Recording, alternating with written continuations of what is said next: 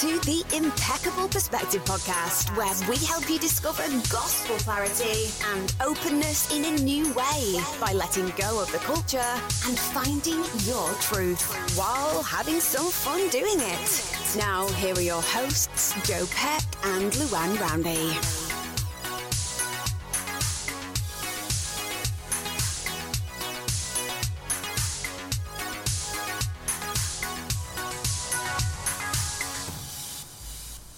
Well, hello, everyone, and welcome back to the Impeccable Perspective podcast. Here we are, a very special episode. In fact, I think this is our first special edition episode. Ooh, it's a day to remember. The first. Think about that. The first. The very first, in honor of uh, Thanksgiving.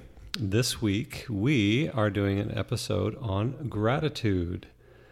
And uh, that's a cool topic that's a very cool topic and uh, very appropriate for this time of year. And I think it's something that we need to all just pull back and stop and reflect on. We get so busy and so tied up in our lives and in the world and in how busy things are this time of year. And we are stressed about all the things that are, going on and about the upcoming holidays. And I think we, we, we don't take the time to stop and actually just express gratitude for everything that we have. And so we want to give you an opportunity for that with this podcast and uh, kind of explore the uh, topic of, of gratitude, what it means, how to do it, why it's vital, and how we can be uh, have, give thanks and, and be gracious for uh, and grateful for everything that we have any time of the day, any day of our lives, which mm-hmm. isn't always the case. Right. And I think that you bring up a great beginning to this that this time of the year we get so caught up in what's coming we're not mindfully aware and in the moment which is in the moment being grateful for what i have. We're always looking to what's coming what i'm going to get where i'm going to go what i'm going to do. And gratitude isn't present in that because i'm not here in the moment being able to be grateful. Um, and that a lot of that is generated by consumerism, by the, what the world presents to us. If you have been to a store, you know that Christmas is already abundantly there in the store, making us look forward to that and already what's going to happen. What am I going to do? What am I going to buy? What am I going to consume? And, and even what I'm going to give, which is important, but I think it gets way overdone in in well the stores respect. have been pumping and pimping christmas for two months now too so, right?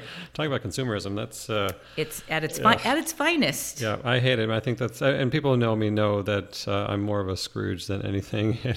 And uh, you know i get a little weird when people start talking about christmas decorations and putting up trees in november and early november and things like that. And uh, it's just it's different for me because i grew up in a different kind of uh, uh, situation in, in, Canada where our Thanksgiving is in October, and uh, the second Monday in October, and there's no big Thanksgiving shopping weekend in November in Canada.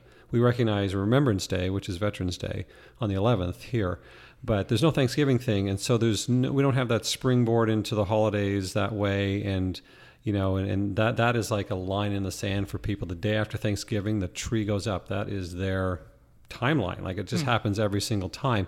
But growing up in Canada, we always would get a real tree.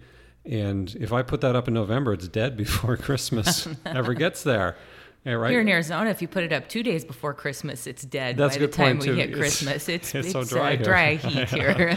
well, exactly. And it's still 85 degrees at Christmas in Arizona, uh, which is cool. But uh, we always like we'll get a tree and put it up on December the 20th, basically like a week before Christmas, and then uh, kind of get into the Christmas mood then. But nobody's thinking Christmas in November, so it's a weird paradigm for me seeing all of this here, and people get crazy here. I don't understand it. But it, again, it's all about consuming things, and it's the craziness of hey, the longer we focus on it, the more we can buy, the more we can do, as opposed to again well, just is, being grateful yeah. for each other and grateful for things. Thanksgiving, the day of Thanksgiving, the day of thanks. It is. I mean, that day where we're so just done with everything and pissed that we we can't even really enjoy it anymore because we're so tired from all the work we put in to get up to that point. I think we forget the meaning of it. True. Uh, and, and, I know, and I mean, I I, I do love the holidays. Uh, honestly, myself, um, it's just uh, kind of funny to me how people just really get into decorating. And I mean, it's nice that people love the spirit of it, and that's that's kind of cool. But I don't know, it, it just kind of annoys me that people get absolutely just so bent on on on putting the tree up right away. And I know I'm going to make a lot of enemies. You know, he, oh, he started already. I the started soap already. the soapbox is out for the day Oh, of The, putting uh, your tree up. Yeah, yeah, and it, and there is no right or wrong. Again, it I think it depends Oh, on what your. A lot of it revolves around your children and and Right. letting them experiment and letting them grow and decide in some ways, and that's not a bad thing to decide. But I, I agree with you in that way. And if if you look at what Thanksgiving is founded on, it's this coming together of people and giving thanks for what they had in a spirit of community. And and if we really could focus on that now and forget about the Black Friday, which doesn't even start on Friday now. It starts. I just saw Black today. November now, basically. It is. It's already going online. There's already the sales have already started. Get it now. Buy it from me because it's it's not even. You know, we have a, a week, more than a week to that point. But it's it's sitting down as a community and giving true thanks to God. And and back then, if you think about the first Thanksgiving, maybe their understanding of God was a little bit different. Like the Pilgrims and what they understood as a very religious people. The reason they came here was for religious freedom. Um, and that they really did want to give thanks. And then the people who were already here, the indigenous people, they had a God also very different, but they were able to come together and celebrate in that. And I think if, if we could look at the spirit of Thanksgiving, maybe in that way, and grat- giving gratitude, no matter who we are, where we're at, what we believe, that kind of gives it a whole different shape or a different meaning to what it is. Yeah, well, exactly. It's it's easy to get lost in. I think just the uh, the idea of it, and I, I feel like there's a lot of pressure for people to just um, put on a big show, you know, for the holidays. And again, again, it's it's it's great to get together with family, and I love that. And there's something magical about the holidays for sure. And I'm I'm not a total Scrooge with everything. And for the record, this may be surprising, but my secondary love language is receiving gifts, believe it or not. So I do love that. I do love to give gifts. Yeah, kind of surprising. Thanks for that uh, vote of confidence. uh, uh, so I do totally uh, um, actually love uh, giving gifts and things like that. But I, I don't know. I, I try not to just get caught up in how intense it can be over the holidays. I really just rather you know enjoy family and friends and and all of that. So. Um, I think that yeah, the focus, you know, it kind of we want to bring it back to uh, the true meaning of it, and and we're going to get into uh, a lot of uh, ideas of what gratitude really means, and and ways that we can show gratitude at all times uh, throughout our lives, and and to each other, and, and just kind of really increase our level of happiness overall. Right. So, oh, I'm going to start with a challenge. You ready Oh. for a challenge? Okay, bring it. All right. I want you, to, you get to go first. Um, name one thing that you are truly, deeply grateful for today. Wow. Okay. Um, just one thing.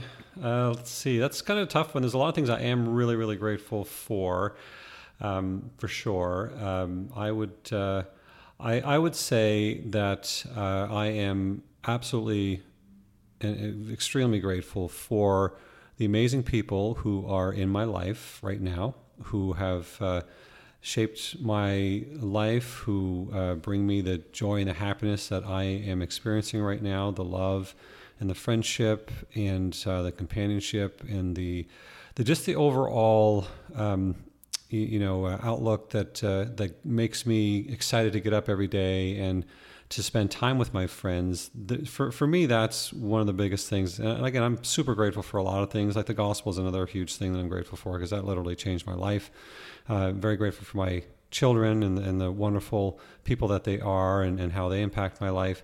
But for me, it's always been, and this is from growing up um, in the environment that, that I did, right, where I was, you know, again, you can listen to the first episode of the podcast and hear my conversion story. But I grew up in a strict Catholic home, and it was I was very withdrawn because of how strict it was, and so I went outside of my family to find that happiness, right?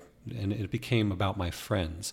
So it's always been like that for me, where my friends and the people close to me have always meant the most to me. And you know that that of course my family has come back into that now, but uh, just uh, when I was young and growing up, it was a different story that way. But uh, no, I, I absolutely. Um, love more than anything the, the people who are in my life and make a big difference. And uh, you definitely know who you are.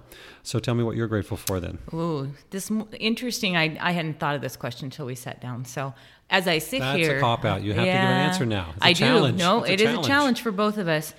um, this morning, I am grateful for my husband, who um, is very thoughtful and kind, and I have had a marriage that that was not the way that it was. But things like uh, we we switch cars around all the time because it just depends on what we'd have to do for the day.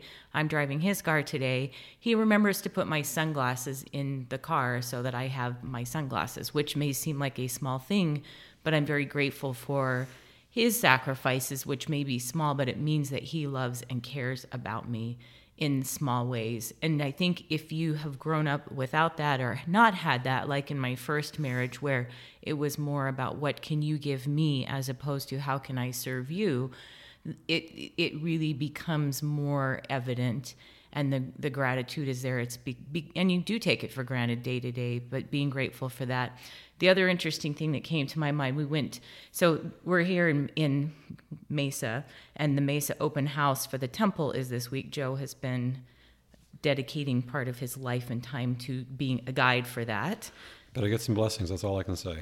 he needs a few blessings in his few, life. We all need a few, few blessings in our life. I have a motive here. There's an agenda. but in it, um, we went to the visitor center, which is completely changed. There used to be one in front of the Mesa Temple, which was beautiful, but now they've changed it to more updated uh, across the street, kind of more interactive. I don't know. Is that what you'd call it? More interactive? It's a good word for it, yeah. Temple uh, visitor center, and in it is one of my husband's. It's his great great great great grandfather Lorenzo Roundy, who um, came to Arizona and gave his life to bring people here to Arizona to bring pioneers, and so he made his father Shadrach Roundy. Who was uh, one of the first bishops of the church, dedicated his life to bringing people from the east to the Salt Lake Valley. So he made many trips. And Lorenzo got that vision or that like die-hard work ethic from his dad, and he also did that. But in it, whenever he brought people here, he told his family he didn't really feel positive about coming. He felt that he would uh, that he would lose his life, and they said, "Well, why don't you just tell Brigham Young that you can't go?" And he said, "No, I'm dedicated. I've made this promise, and I'm going to go, even though I have this this feeling. And as they were crossing the river coming into Arizona, they had a what is it called? The thing that they put the cart on and everybody rides on it like a ferry. It was, oh yeah, like a yeah, yeah, yeah like ferry, Lee's ferry across it. Um, the ferry ended up going under, and then people fell off. And he's a good swimmer, but somehow he drowned and was killed on the way here. And I just think about this: the sacrifices made not just by him, but by so many people to bring us the religious freedom that we have to be able to be here in Arizona, to be in Utah, to be able to worship and be grateful for their sacrifice, to be able to have what we do and be grateful for that. Um, and, and so that's kind of been on my mind also as we read his story, which is in the Mesa Temple. They tell about his story of sacrifice to bring the, the saints here to Mesa. So his name was really Shadrach? Shadrach Roundy. That's biblical. Yep. My husband wanted to name our child that, and I told him there. I hope you put your foot down. Yes, we're not naming our son Shadrach. It is a good name, but no, not, not Shadrach. You are setting your kid up for bullying his entire life. Don't be like that. Don't be those parents. Wow, that's uh, that's something else. Um, I'll have to say that this is the same husband who doesn't like the music I chose for our podcast.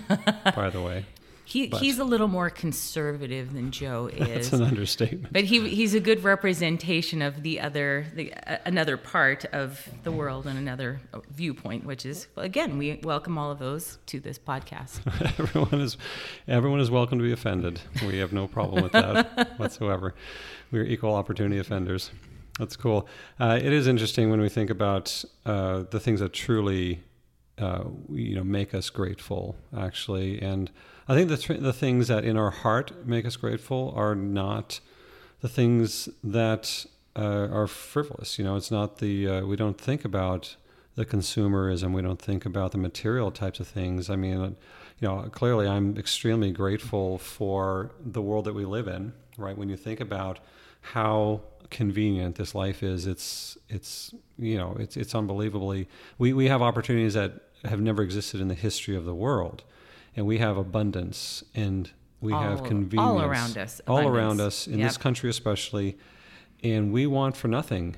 And uh, it's incredible how easy it is to communicate, which I'm extremely grateful for because of the, uh, you know, the, just the, um, the the fact that my family is scattered all over the world, right, and and and uh, where we are and all these things. So there's no other way to really communicate effectively and whenever we want without the technology that we we have. And I'm personally extremely grateful for that for what it does for us and we just think about uh, you know our lives but the the problem that we've talked about with all of these blessings that we have in our life is that we take everything for granted and we don't express any gratitude we we, we we basically are conditioning ourselves to be ungrateful in a way, right? Because we just take everything for granted. We don't stop and think how lucky we are to have uh, you know, wonderful vehicles that can get us anywhere, for example, and get us where we need to go to do all the things that we're required to do. How how lucky we are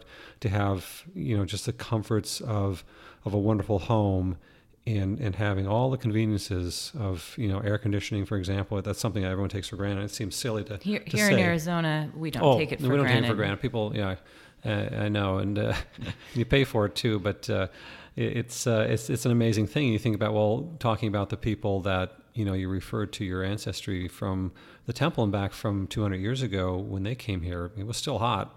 Mm-hmm. 200 years ago, how did they survive without those things, right? And and so we're just in a completely different world, and, and, and it's it's amazing. And there's so much to be grateful for, but I think at the same time it, we're so overloaded with abundance and convenience that we completely take it for granted, and we we bring children into the world, and this is all that they know, right? And they never experience any kind of uh, inconvenience hardly at all. Uh, because even you know, in, in the worst case uh, for people in this country, they still have it pretty good. Pretty well. Yeah, and and so I think you know one of the things we wanted to really talk about and bring attention to today is uh, finding gratitude in everything uh, you know that we have. Um, and, and, and not really uh, taking things for granted, but I, I think you know we can we can stop and look at what we do have, like really just stop and think, and just slow your life down, you right? And just kind of um, sit down, relax, put all the distractions away, and just look around you and think about everything that you have, and think about, you know, what do I love about what I have in my life, Well, right?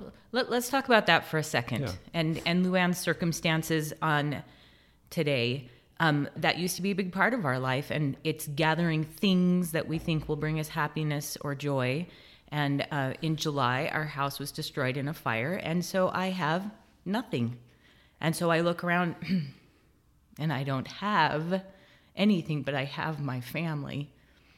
And it's really helped me to refocus my energy on what really is important. And it's not things, my furniture, my TVs, my books, my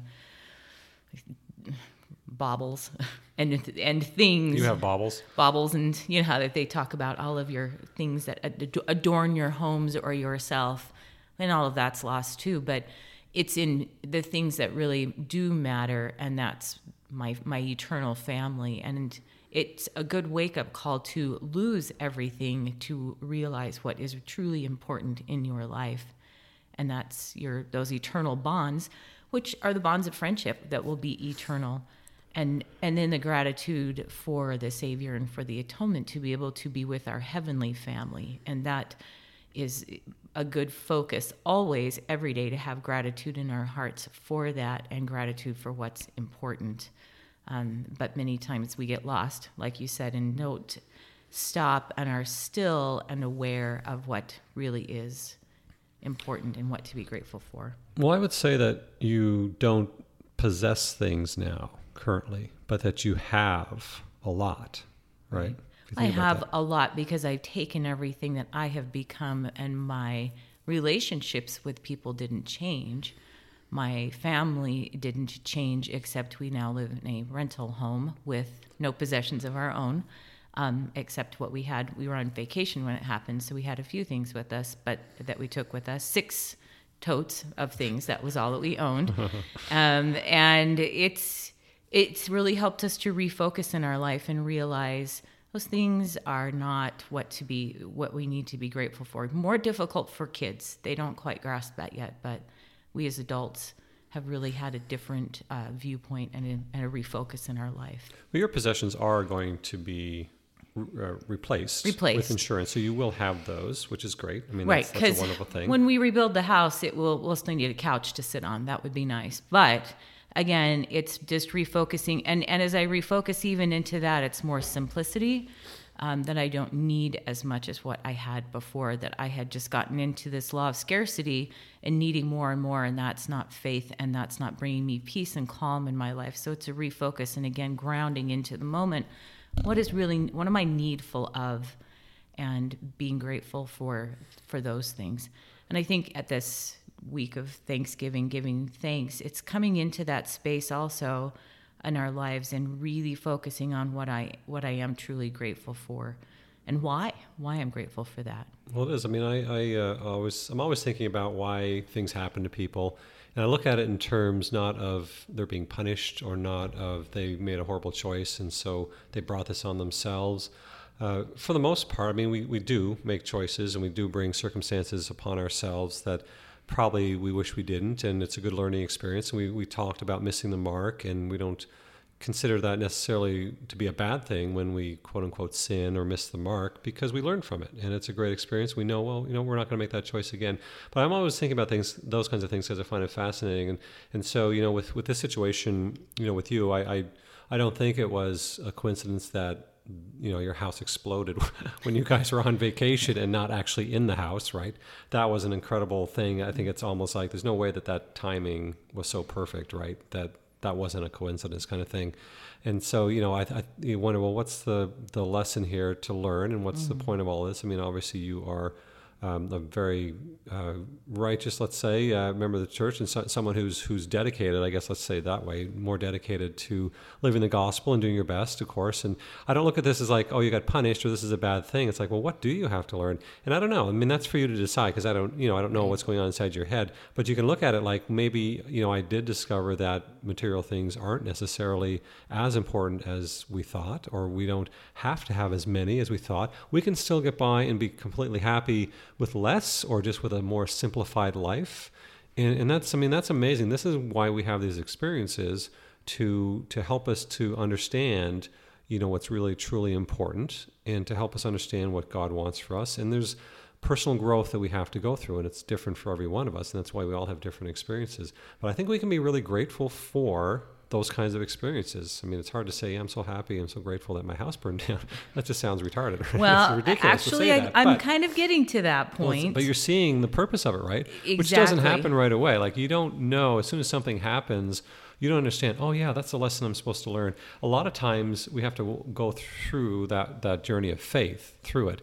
And until we actually look back later at some point, on the whole situation, then you start to really see, oh yeah, that's why that happened, or this is what I learned, or I can see it clearly now, which is that's kind of how it is. But it's just a fascinating kind of thing. But I think we can be grateful, and that kind of segues into yep. one of the topics that we wanted to talk about because I think that you know people struggle with being feeling grateful or, or having gratitude every day, right? Because our lives change in the sense that we have good days, we have bad days, we have things happen to us that are unexpected we, we have um, you know life happens to all of us and things can change on a day-to-day basis or we're we're spending a, a period of time going through a trial which may seem like just a bad time for us because we have to endure through something and it's hard to be happy or it's hard to feel gratitude when you're in that experience.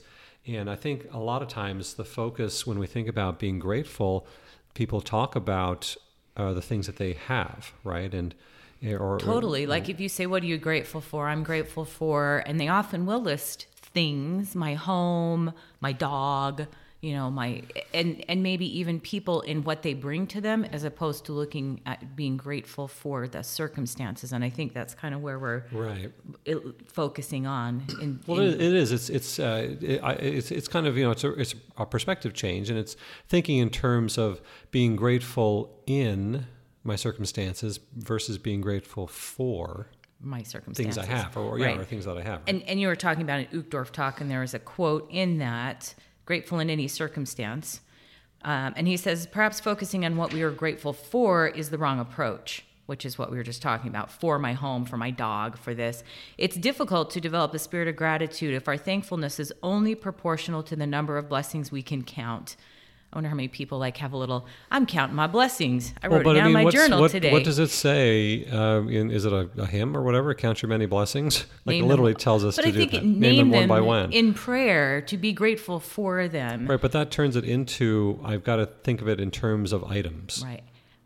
It, it could I mean? be, or I could be, I'm grateful for my parents, I'm grateful for my husband, I'm grateful for the atonement. And those things aren't things, those are. No, you, no, you're right. But I think it just sets the mindset as like, well, you, in, in, to think in terms of for, because, you know, well, what are you grateful for? You know, all, you know, all your many blessings, just count them kind of thing.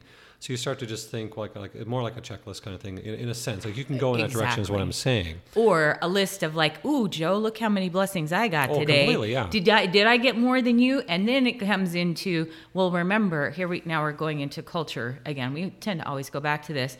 It's the um, okay, well, I've been obedience. Obedience brings blessings. That means, look, I have 50 blessings. You only have 25. I'm more obedient than you. And it's the comparisons hop in. That's where the point that the the gratitude has gone and it is now into pride and pride is about comparison cs lewis. And it's not just that i have more than, it's that i have these blessings that i have more than you.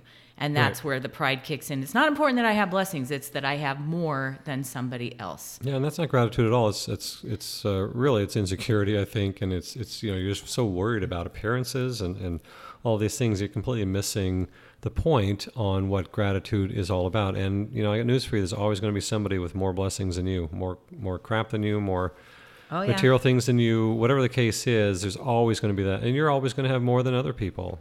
Okay, it doesn't matter. Everybody's on their own journey. In, in their specific circumstances for a reason, and that reason is for their own personal growth, their own eternal progression. And mm-hmm. some people need to be in certain circumstances, and God puts them in those circumstances, but that's because that's what they needed to progress to whatever level they need to progress to. It has nothing to do with your circumstances. Nope. And it all. has nothing to do with my obedience. No. I can be the most obedient person out there. Let's look at Job. How many trials did he get handed? Me? Jo- no, Job. Job. Oh, that not, dude. Not, not yeah. Joe. Job. Okay, good. Well, I mean, you know, it's uh, so. Joe's on a roll Me, today. I'm, I've had trials. Let's be honest. I've, yeah. been, I've been going through some trials. So right, uh, yeah, I don't not I do not want to have uh, the trials that he went through. He had everything and lost everything, and still gave all the still, thanks to God. Right. Still had gratitude, still had gratitude, which is amazing. Yeah. Joseph Smith still had gratitude whenever oh, yeah. you think he, he was in the midst of huge trials in his life. Yeah. And goes on, let me finish this. It says, True, it is important to frequently count our blessings. And anyone who's tried this knows there are many, but I don't believe the Lord expects us to be less thankful in times of trial than in times of abundance and ease. Which is that the the key that even though we're in a trial, it's still being grateful.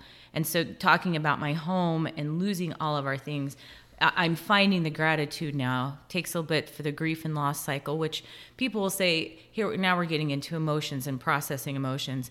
Okay, I'm going to give myself um, two weeks to grieve and then I'm going to be grateful. You can't do that. You have to just let the natural flow of it go, grieve, really feel the emotions, and the gratitude will come as you work through those things in prayer in in being obedient in serving in just day-to-day life it's the natural man just takes time for emotions to be able to work their way out. And as they have and i've realized i really am over the grieving and feeling myself again the gratitude starts to come for the clarity of of this trial and what it's brought to me. And it's letting God prevail in my life, meaning that if God didn't want my house to burn down, it wouldn't have. So it's part of God's plan for me and being grateful for that trial to bring that clarity and a different perspective in life. and in in material things like it really has let helped me to let go of things that moth and rust doth corrupt because they're not important in life and that's a great refocus albeit that it was put upon me i didn't choose it and i think that's where we have a hard time i didn't choose this but it's still something that god has given me as a trial being grateful for that trial and saying thank you so much for giving that to me to help me to learn Right. I mean, no one, I don't think in their right mind would, would choose something, something like that, right? Because we, we, we can't, we can't really see beyond the event itself. It's like, oh, I'm going to choose to, uh, you know, to really kind of have my house burned down because I do know that I would be so much grateful for it. I'm going to learn this incredible lesson. Like we don't think in those terms at all. So God has to sort of step in and say, here, let me just, I'm just going to throw this at you and then you'll figure it out. You'll, you'll understand why as we go, but uh, you know we can't rely on us to uh, to to uh, trial and challenge ourselves because human nature would just take the uh, path of least yeah. resistance every time. Or you could ask for a trial. I, I oh, you know, anyone who would like to do that out there, go ahead, challenge the Lord. Hey, I need a trial in my life to learn from. He'll bring you one. No, ever since you brought up the uh, story about you know, I need to be refined. Bring me a trial, and he had a heart attack. I'm just not going down that path. I'm not going down that. Don't path. need that one, huh? No, I don't.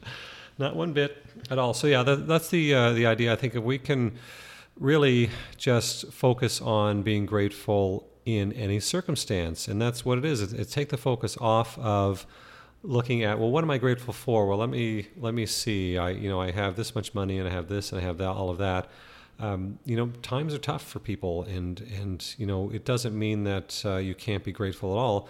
There's always something to be grateful for. We have our health, for example. You can be extremely grateful for your health. You live in a free country, right? In this country, typically, uh, you uh, you have just access to everything that you need, from healthcare to food to all the basics of life. Honestly, without any effort, mm-hmm. for in most cases, right? There's nobody's starving in this country typically. Uh, there's plenty of food to get to people, and there's plenty of of um, services and whatnot, like the church and their welfare system, all the things that you know it helps people in need, and so there's just so many uh, incredible blessings that we have. We have a faith in God. I mean, that's that's an incredible right. thing to be grateful for. Uh, no matter who you are, right? If you uh, have uh, have that belief, it's an incredible thing that will take you through each day. And I think it's just really focusing on being grateful for our circumstances and just understanding, even being grateful for the trials we're going through. Because if you understand that they're for our benefit, that's a huge blessing right. in my life. And and gratitude is based in faith. That if my gratitude is because of the faith, I'm grateful because God has given me everything. So I'm grateful to Him. That's why tithing is 10%. Hey, you've given me everything. I'm giving you back 10%. It's not about the money, it's about the principle, like we talked about. But in gratitude, it's giving me whatever it, you, you see fit to inflict upon me, you know, whatever you bring to me this day. And that's the atti- attitude of acceptance. I'm accepting whatever the day is bringing to me and just taking it in and letting it letting it be a part of my life.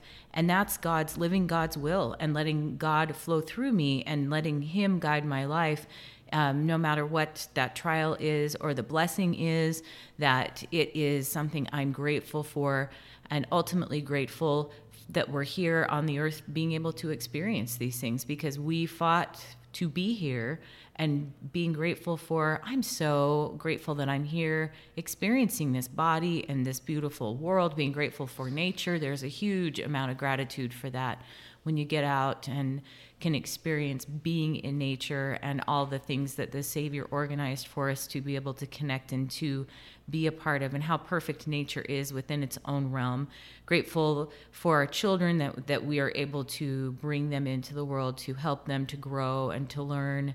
And, and it's, it's really a gratitude and faith knowing that God's given me me all of this and he knows me and is mindfully aware of of me you know, so gratitude is a commandment, which seems kind of strange to think about it, but it's in the scriptures, and that's like a really cool commandment, I think, because it's it's a fun one to follow, right? Well, it's a little easier than some of the other ones. Well, for sure, but yeah. I mean, it's like you know, I say you're commanding me to be grateful. That's a cool thing because gratitude just is incredible. Honestly, when we're grateful for things, it changes our physiology. You know what I mean? Like it, ch- it changes how we're thinking, it changes our mood, it changes our, our body posture, let's say, or just how we're feeling about ourselves. All these wonderful things.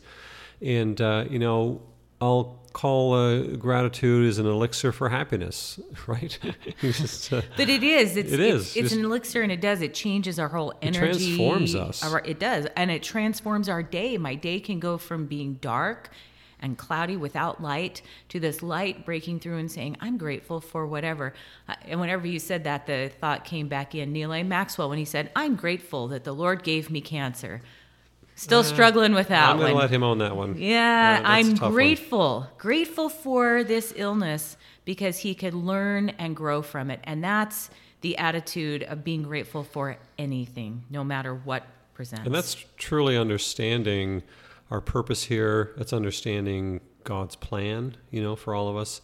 Because that, that's it. We are here to grow. We are here to learn. We are here to progress. We are here to be happy. And, you know, we just because we have circumstances that are difficult in our lives doesn't mean that God doesn't want us to be happy or that we're being punished in any way. These are the opportunities we have to grow and to go through that progression so that we can become the best version of ourselves. We, we can become that person who God sees us as being, right? And who we are in a particular circumstance does not define us. It's a moment in time. It's a it's a slice of life, right? It's just that sliver on a timeline, and uh, you know you can use that to to become more who you want to be and i think it's just having that perspective and that mindset of, of being grateful. If, if we do understand hey this is happening for a good reason. These things are happening to me because god is stretching me and he's refining me and i'm going to become better. I'm going to become more like him eventually by going through all of this. What a wonderful thing. I'm really happy that i do have these trials in my life because God loves me enough to help me to become the best that I can be. So, with that kind of perspective, I find that it's easy to give gratitude every day, regardless of our circumstances, which is what I think God wants us to do. But just think about how that would change you and, and how grateful you really would become because that gratitude, that type of gratitude is, become, is coming from your heart. And when you can say, hey, I'm really grateful for these these tough circumstances, and I'm grateful that I'm going through this challenge right now. It changes your your um, your your your I think how I guess the definition of gratitude for you it changes how you look at gratitude. And and suddenly just being grateful because you have a new car, for example, it doesn't make it feel the same way. That, be- that wears off when the new car smell's gone, and then you go, yeah, eh, it's yeah. okay. Now I just okay. have a car payment. That sucks. Yeah. but you know, if if, if we, uh, I, I, think you know, there's there's one level of gratitude where I, you know, I'm grateful for the possessions that I have. I'm grateful for the comfortable life that I have. But if you can say, I am grateful for, I'm truly grateful because I understand the purpose of a challenge in my life and I'm truly grateful for the struggles that I have. And I'm grateful to know that why I'm getting these struggles. And I'm grateful to know that I'm going to come out of these struggles a better person and I'm going to be stronger and I'm going to be in a position to help other people who are going to go through these struggles. And you just become overall just a you know just a better individual, which is it's fascinating. So it's a whole nother level. And I think if we can just kind of maybe train ourselves to look at gratitude in those terms, we it, can really just take so much more out of life. It shifts it into a whole different place, and it and it is. Our lives shift and change into a place of positivity and light and truth living because it is truth. Whenever we're not in our truth we suffer. Whenever we get into the how come this is happening to me? It's not fair. Other people have it better than me. Why don't they have whatever? And we then fall into this category of, of comparisons and that I'm not grateful for what the Lord has blessed me with, no matter what that is, because He knows far better than I the beginning from the end. He knows, and He's the only omniscient person that knows the beginning from the end. And and it's interesting as I work with people with mental illness, many times they get into that place of grumbling and complaining. Why is it that I have mental illness? It's not fair. I can't hold a job. I can't seem to have a relationship. I don't find a fulfilling life. And it's helping them to radically accept this is what the Lord has blessed you with. Many of them don't see it as blessings, but it's that He's blessed you with to be able to become who you are to be for eternity. And if that means that you have depression or anxiety or you're bipolar or you have, you know, whatever, there's so many different mental illnesses. Or if you're predisposed to an addiction, or my husband works with people who are amputees that they have had a limb amputated, but the blessing of prosthetics are, are, amazing where they can walk and still be able to lead a full life even though they've had a challenge or a trial in their life. And many the ones who look at that it, in that way thrive in that environment that they have a prosthetic leg and they're so grateful every day that they can walk the ones that look at it as a someone's out to get me it's not fair. They're the ones that don't thrive and so that's a physical manifestation of living as opposed to just a mental one. They're the ones that struggle with walking with trusting their prosthesis with not getting what they don't get out. They stay in a wheelchair and their quality of life goes down drastically and they're often very depressed and they just can't seem to engage or be able to get back into life and it's it's frustrating for him because he's given them the the mode or the capability to do it. They just won't trust it and won't take advantage of it because of their mindset and how they're not grateful for still being alive. You know that even though most a lot of them um, have cancer and have their legs amputated most of it's for diabetes and but grateful that there's this capability to only lose part of their leg and still be able to live because in the old days that wouldn't have been possible no, I mean that's you know I grew up with that. My dad was a type one diabetic. I'm a type one diabetic, and two of my kids are type one. So that's kind Isn't of our. Isn't that jam. a great blessing, Joe? Uh, are you grateful for that trial in your life? Um, I wouldn't say that. Well, uh, actually, you know, I, I, am. Speaking of that, then let's just talk about that for a second. I am because uh, so I was uh, I was 32 when I was diagnosed as a type one, which is unusual. My dad was a kid when he got it in back in the 40s, right when when he had it and was a kid. I mean, you you had to go to the hospital to get a shot. Like you didn't even do anything at home, basically. And there was a lot of fear and a lot of misunderstanding about it, and uh, it, it was it was horrible for a nine year old like his mom, my grandmother, would would literally tell him, "If you eat a candy bar, you could die. Like you can't, you know what I mean?" Oh, so talk he, about fear, oh, though. completely for a nine year old. Complete fear. Complete fear. Yeah, because yeah. candy bars and Halloween go hand in hand. Well, you know, that's that. all of that for kids, right? They just, that's the thing, and so he he's just he, he was just like this. This sucks. This is horrible. I hate this. Uh, he started smoking when he was 15 ah. and just said, "Screw this," you know. And uh, he smoked for 25 years and until my mom, you know, finally got him to quit and say, you know, help save his life, kind of thing. But um, he uh, had all the complications from that, and it's because he didn't take care of it. Diabetes is actually, you know, if you have to pick a major disease, I would pick that one because you can control it. Mm-hmm. You can totally control it. Uh, if you let it go out of control, there's a lot of consequences, and that's what happened with him. Uh, I control mine and my kids and everything, and we're fine. We're very, very healthy. It's almost like we don't have the disease, right? Because you can function perfectly normally. But he uh, he didn't, and again, didn't have the education, that didn't have the technology that, that we have today, and so I watched him.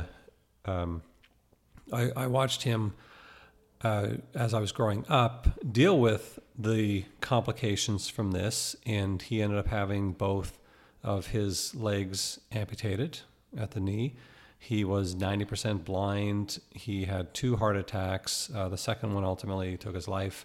Uh, and he had um, just like um, erosion of the uh, valve in his esophagus, right? So he would just have acid reflux come up, things like that. Like it just, it just, you know, eats away at your body, and and and it's it's because you you don't have good blood circulation because your blood sugar is so out of control. There's so much blood sugar in your sugar in your blood, right?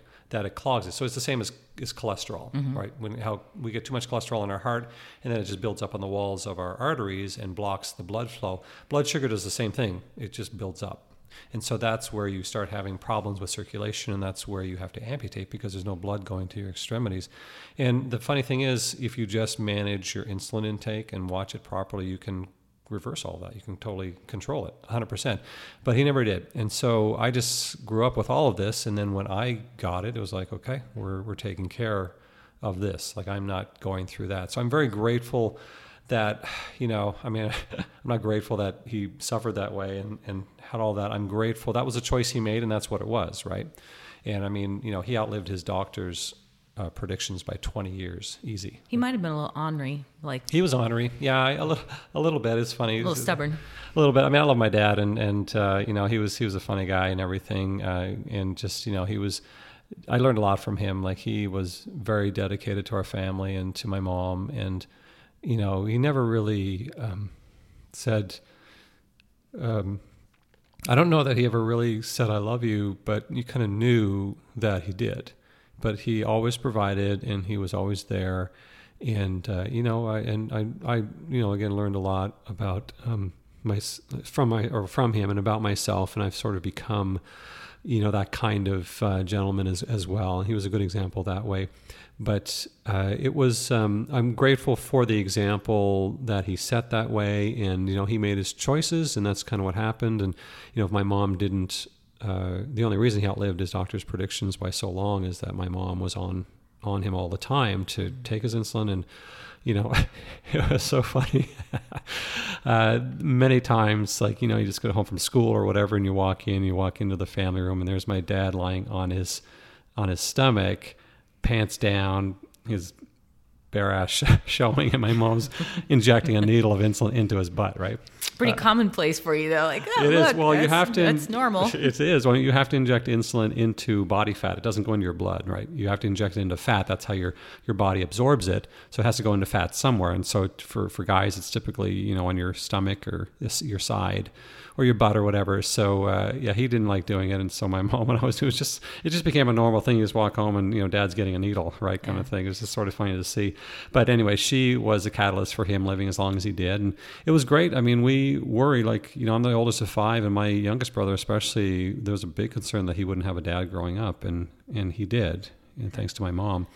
But I'm grateful for the experience of seeing what happens when you don't take care of diabetes because that set the stage for me to be committed to taking care of it. The other thing I can see as a place of gratitude is the love that your mom had for your dad. Oh yeah, it's true. It's And- true. they stayed married the whole. I mean, the whole time, and it was you know very traditional that way. And there was so. I mean, she could have. They had lots of reasons to leave. He was. He was uh, honoring a lot of ways, especially in the last years, and taking care of someone in that situation. It's a full time job. I mean, it was so hard for her to to take care of him. He, you know, uh, after the amputations, especially, oh, like you know, he can't he can't move around. You have to be. You need help getting from your wheelchair onto the toilet, for example, to go to the bathroom. You need help getting into bed, and like he even wouldn't go upstairs anymore to the to the bedroom. We turned our family room into kind of his man cave, right, where Right. he he stayed there. And so yeah, it's, it's a complete adjustment. But she was she loved him for Yeah. sure. And I bet if you were to ask your mom that trial, she was probably grateful for that. To because you gain it, it's hard. It's difficult being a caregiver. It's one of the most difficult things that people go through. Mm, yeah, But they're being- superheroes. They I- are. They do it. truly are. To Yeah. be able to help your dad and be a caretaker to him is probably something that even she would say she's grateful for. Not necessarily in the moment. In the moment of the trial, we're not always grateful, but afterwards, just having that relationship with him and being able to give and serve in that way. Oh, it is, yeah, and and she's an amazing woman, uh, no question. And um, I don't know, she just uh, is. Uh, she's very happy. She is. She has one of the best attitudes that that I've seen. You know, um, she is like 80 is the new 30 kind of attitude, and she's convinced that she's going to live to be 120 years old with the technology that we have today and and all of the things. And she's just, you know, absolutely has has an amazing attitude. Uh, she'll be 79 this year, and uh, next month, and um, she's very confident that she's going to find a boyfriend and get married and all these things. And I love it. It's it's it's so crazy because we have three generations of my family dating right now between me, my you know my mom, myself, and then my you know my kids. Right? it's kind of funny. It's one of those things in life you never expect would happen. Yeah. Which is pretty funny, but she she's a great example uh, for sure, and uh, you know as as challenging as it was growing up, and, and that's that doesn't even matter now. We've we've talked many times about it, and um, she's been listening to the podcast, and she just Wait a minute, of- your mom listens to the podcast? she just yeah once Wow, once I'm yeah once we- Joe. I know once she figured out uh, it's like well I want to listen to it. you sure mom? Because I don't know if you're going to like what I have to say. But uh, as soon as I showed her how the technology works, you know, it's like, here's the link and just click on it kind of thing. So, yeah, she just emailed me this week and gave me some, uh, some really honest feedback um, about it, which was really nice. Um, if you listen to my again the first episode in the podcast is my conversion story and i talk a lot about growing up in the situation that i did and uh, the challenges i faced and, and, and that's it's fine. It wasn't a, a, bad experience. I don't want to give that impression at all um, but uh, you know, it was uh, it had its own challenges, and I learned a lot, and, and you know, my parents learned a lot as as new parents, right? Trying to raise kids for the very first time. Uh, you know, you do the best you can. You do what you know. You you do what you've been taught, and sometimes you repeat cycles, and that's just how it is. But we've all grown from it, and we have a, a wonderful relationship now. But she was very uh, you know honest in her feedback, and it was it was great to to see that, and and I'm you know certainly grateful for my parents, and and they've shaped me you know to be the dad uh, that I am. And uh, I'm extremely grateful for that and, and the way that I treat people and the way that I treat women and the way that I view marriage and relationships. It's all, you know, from from their example. Yeah. And that's just, that, that's important to me. That's, um, hmm. I think that's just one of the, the things that I'm really, when you think about it, right, when you really examine what you're grateful for, that's definitely one of the things because that, that impacts lives and that can't be taken away and that has no bearing on on circumstance or how many material things that you have. That's just you know just good old fashioned love. And that's the kind of thing that we should be teaching people in, in their lives to help our kids grow up to be decent and, and wonderful human beings. And so yeah it's been great. And you know I, I see um, I see that example in my kids now and, and nothing makes me happier than just seeing that my kids are, are beautiful and respectful and happy and, and loving and kind and generous and and they're they're very respectful, uh, wonderful little people.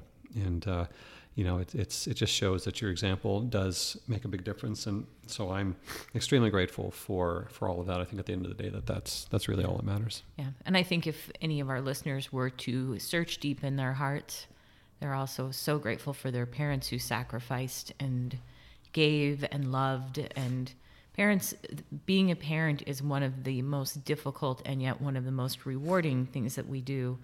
Um, and i think teens or ki- uh, kids mostly teens aren't necessarily grateful for their parents because they see them as more of the rule keepers in the home and they don't like those. But um, looking back as you become an adult it's definitely that feeling of gratitude and you have a whole different understanding for what your parents really taught you and sacrificed and and gave and and loved you. Um, I have a couple of clients right now who are teenagers that have lost their dads. One just lost her dad two months ago to coronavirus. Wow. And uh, you just don't realize how much you love your parents until you don't have your parent, and they suddenly die perfectly healthy, and then two weeks later they're gone. And uh, she's just really grieving that her dad's not there anymore to be a part of their family and there's six kids and she's the oldest and right. it's it's a trial that will be a very difficult one for her but she'll learn and grow from it and experience things that she never would have gotten the opportunity to experience without without having that but it's hard to see the wisdom of God sometimes when those things happen, isn't it? It's it just, because uh, you're so stuck in the moment, and you just look ahead, and it's like, well, you know, I just now we don't have this provider, we don't have my dad, we don't have the strength, we don't have the the companionship, we don't have anything. We're missing this, you know, this person in our lives. How do we do that? And, you know, again, that that does kind of lean into our, our um, another episode where we talked about um, trusting in God and leaning not in your own understanding. But you, you know, I think in, in times like that, it's it is a challenge to become grateful for those things and um, I know that that's a tough situation though. Like it's you know you think about what what could you be grateful for with that, and that's something where you have to look deep within yourself, right, to find the answer. I can't look at your situation and say, well, you should be grateful that happened because of this or because of that. There, there, there's not that kind of an answer in that situation, but you can be grateful um, in that situation. You can be grateful in any circumstance you just have to look within yourself and, and think about it and, and just and the answers can come but even just doing that changes your mindset it changes your perspective on all of it and change it makes you feel better right. at least And the interesting thing is because she has a gospel found founded home, I asked her, I said, So, you know, what emotions are you feeling? And she's angry, which is normal, sad. Um, she's feeling loss. But I asked, you know, a lot of people will get angry with Heavenly Father. Are you angry at Heavenly Father? And she said, This is amazing. 13. Wow, really? No, because I just know that it's part of His plan. And when you're founded on the gospel, on the rock of the Redeemer, and you know and understand the atonement and understand that you'll be able to see your dad again in the eternities and really have a testimony of that, the whole trial changes and it becomes not one of gratitude for her yet, but one of acceptance that, you know what, I know Heavenly Father has a plan for me and our family is forever. And sure, this is going to be tough, but I, I can accept that because I have a bigger view of it. And that's where gratitude totally changes. Not grateful for what I have in the moment, but grateful for eternal perspective and for the gospel of truth. Because when you base it on truth, the fear fades and the distrust and the the feeling of it's not fair into one of faith and one of gratitude for what again whatever life brings to me. Yeah, that's that is um, you know one of the things that I just marvel at as a, as a convert, you know, and, and having um, the the gospel knowledge in my life that I have now that I, I didn't have before. I, I often think about these kinds of circumstances where people go through, and I just I wonder, you know, it's so difficult dealing with a loss like that in the best of times when you have a strong faith in God, when you have a foundation in the gospel, when you have a you know an understanding that this is not the end, that I'm going to see that person again, that we you know we can be together forever, and there will never be any kind of interruption to this at all um, from mortality and, and all the challenges that we face now. How do you get through a situation like that when you don't have faith in God, for example? Right. When you think this is it, that person is, I'll never see that person again because I don't believe in that kind of thing. How do you make it happen? It's so hard in the best of times when you have a strong foundation and, and a wonderful family and all these values to fall back on. I don't know, that breaks my heart, uh, you know, and, and I'm extremely grateful um, for th- this is turning into a really emotional episode. Joe was not planning on this. this is not fair. I am not that guy uh, at all. Yes, you are. Am I? Oh, Okay, don't give that away, though. People, I don't want people right, to know I that. won't, I won't give away your Don't- secret. Thank you.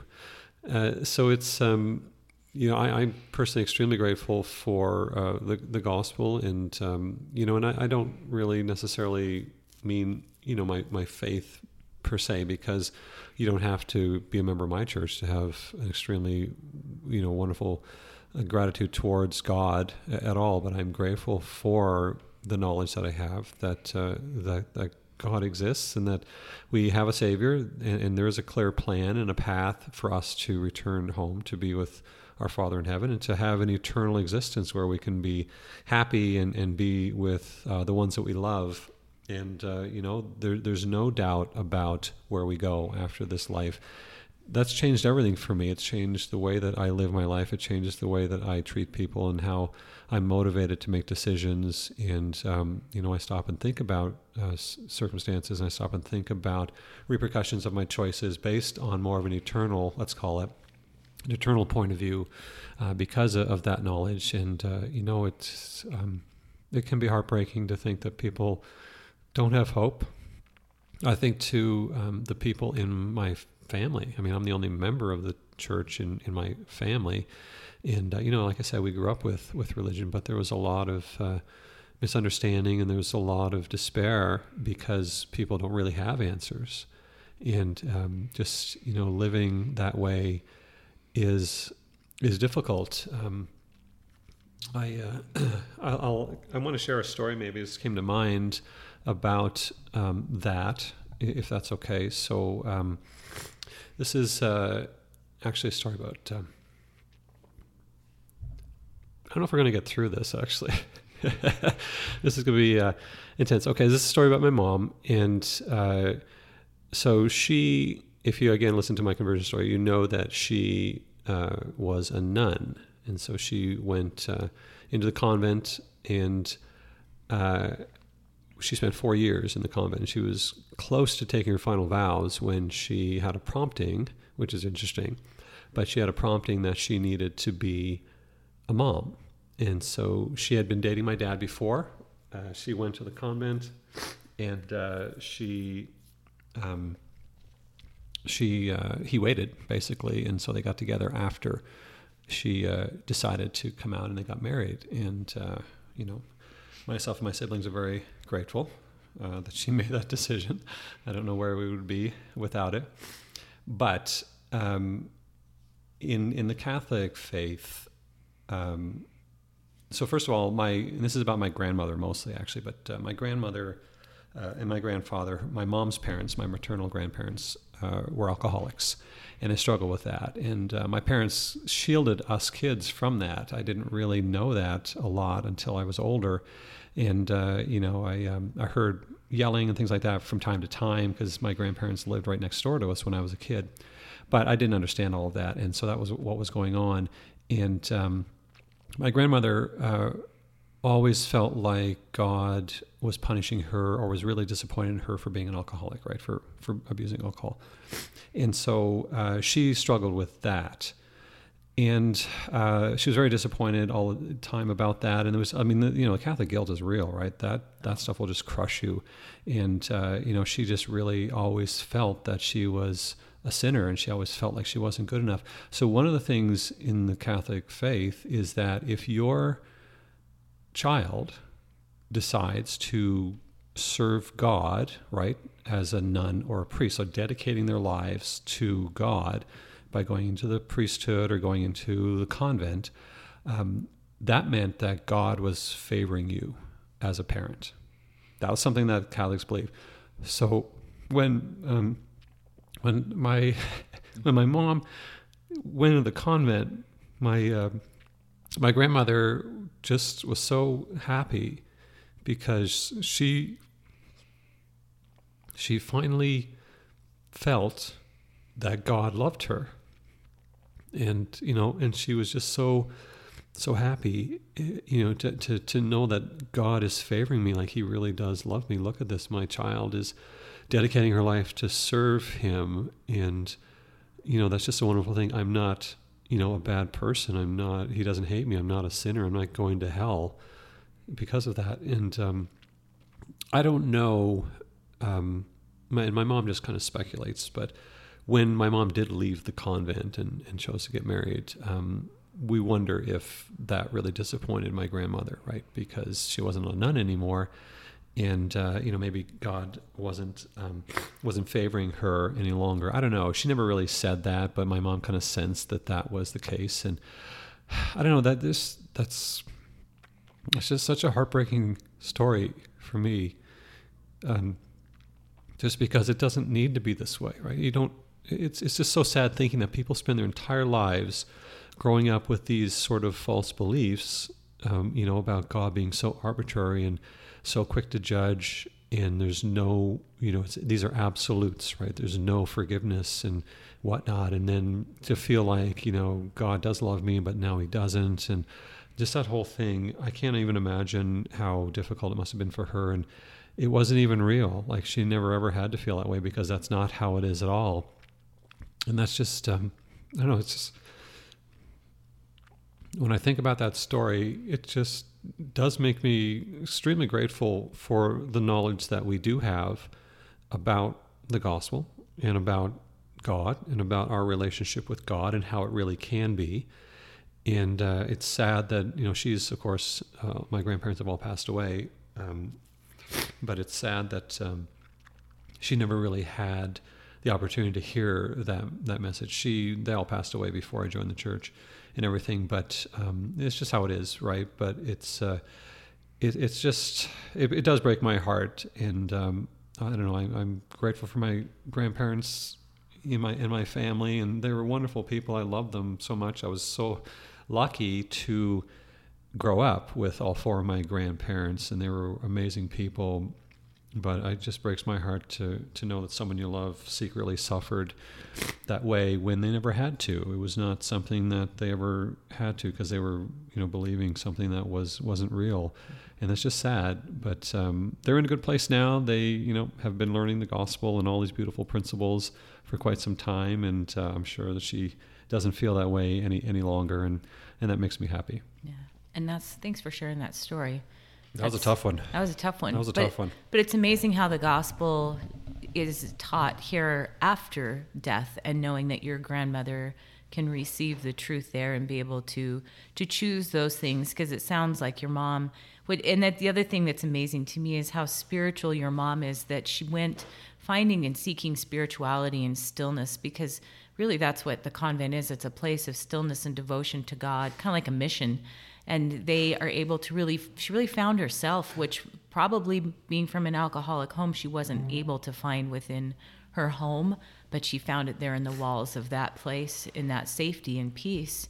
And then she was able to listen to the promptings of the spirit which weren't necessarily what she agreed to at the beginning but not being afraid or not worrying about being judged she chose to do what the Lord asked her to do in righteousness. So her being a very righteous woman in her own way and, and being listening and being able to be moved and and to make that choice. Yeah, it's an amazing story to hear her tell it, and um, you know, I, uh, I, I just love that story. I think um, maybe for Mother's Day we can kind of dig into that story a little bit more and, and talk about that because uh, it's it's fantastic. I'm you know extremely proud of her. You think about it, she's this 21 um, year old kid who's been in the convent for four years and has committed to all of this. And um, you know, she was she didn't take her final vow. She was getting close to taking final vows, and once you take final vows, the only way to get out of it is to have the Pope actually wow. absolve you from that. Like that's how kind, kind of reminds me of Sound of Music, though. Whenever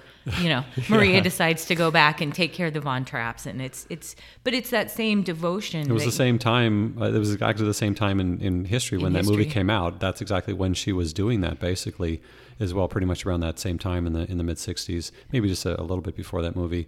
But that's how it was. That's how life was, and where we're from, it's extremely you know deep Catholic country, mm-hmm. right? That, that that's just how it is for everybody. I mean, people back where I'm from, back in the 50s and 60s, you either went into the convent or the priesthood to serve the Lord, or you became a teacher. Like that was pretty much what 80% what of people did. great community to grow up it's in, crazy. yeah, it was so wild, but it's just so different from the rest of the world. It seems because uh, it's just so heavily. I mean, I guess you know, kind of, it's it's like Utah in the sense that it's heavily influenced by uh, LDS culture uh, back there. It was it's all and that's all the the northeast. If you think of Boston, right, and all that area, it's all heavy, heavy Catholic, and it, it, it, you know Nova Scotia is an extension of that. So that whole area is just like that. So it's a very interesting, um, you know, kind of uh, dynamic. Uh, that is there, but she uh, did. I think about the strength that she showed, like you're talking about, where she, you know, went to Mother Superior and said, "I've decided that I'm leaving that you know my path is to uh, to have a family and and to uh, to be married. And you know if you think about it just like facing mother superior you know as a kid after you've committed and you've been in for four years and you've committed to doing this and then saying I'm out. I don't know. I think that'd be scary. I think that'd be really, really scary for someone like that. But she just didn't. She stood up, and, and I don't I don't know how the experience was. I don't think it was bad from what she told me. they supported her. yeah, it would be. Uh, no, that's true. Yeah, I, I will. We'll talk again about that story and, get a little bit more depth, or maybe we could even interview her on the podcast. That would I be think good. that'd be even better. But but even gratitude for your mom's spirituality and and grateful. Well, it was deeply spiritual. Yeah, it was that you had to be. You couldn't make a choice like that without being really like feeling it in your heart that this is you knew yeah. what you had to do, and it didn't matter what the consequences would be. You had to do this. And that's truly where the Holy Ghost spoke to her, and realizing that you know the Holy Ghost works in everyone. Doesn't matter what what religion you are. You can be no religion, and the Holy Ghost still has a space to work within you if you're still and quiet and can listen and be in tune with it and hear the promptings of it. And how you know how grateful that you are that you grew up in that home because it really did prepare you for where you are today to be able to accept the gospel and well, that, yeah, I mean, I talk about this in my, my conversion story, but there's no question that this was God's plan for me. I needed to grow up in that environment to be prepared to to you know to to make that change. And and you know the gospel's been the best thing that's happened to me and it's shaped who I am. And I, I wouldn't be this person that I am at all. Uh, and uh, you know without that. And it's it's just shaped the, my character and all of these things. And it was the right thing for me and that's what's important and that it doesn't go beyond that. But I needed to have that experience of growing up outside in that culture to be able to appreciate it and to understand you know why we live the way we live and uh, you know what's truly important about having a relationship with God and, and, and, understanding the gospel. And that's just what I needed. Everyone's got a different story, but yeah, there, there's no question that was not uh, a coincidence in any way. So I'm out of energy. Uh, we've wiped Joe out, and yeah, I think I think we've kind of covered what we want in gratitude, and probably just to wrap it up would be looking at no matter and for the listeners, no matter where you're at this week and the week of Thanksgiving, giving gratitude for where you're at. You may be right in the middle of a trial, and in fact, I'm betting there's 50% of you or more are in a trial for the week. Something has gone amiss, something that's unexpected, something that you didn't really ask for or want, but just being cheerful for those trials um, and doing everything that you can to find that attitude of gratitude, to find it, it, just change and shape it and say, you know what, I'm going to look at it in a different way and be grateful for this this whatever I've been given this week. And being grateful as you celebrate with your family and your friends could be friendsgiving also that that you are express that to them.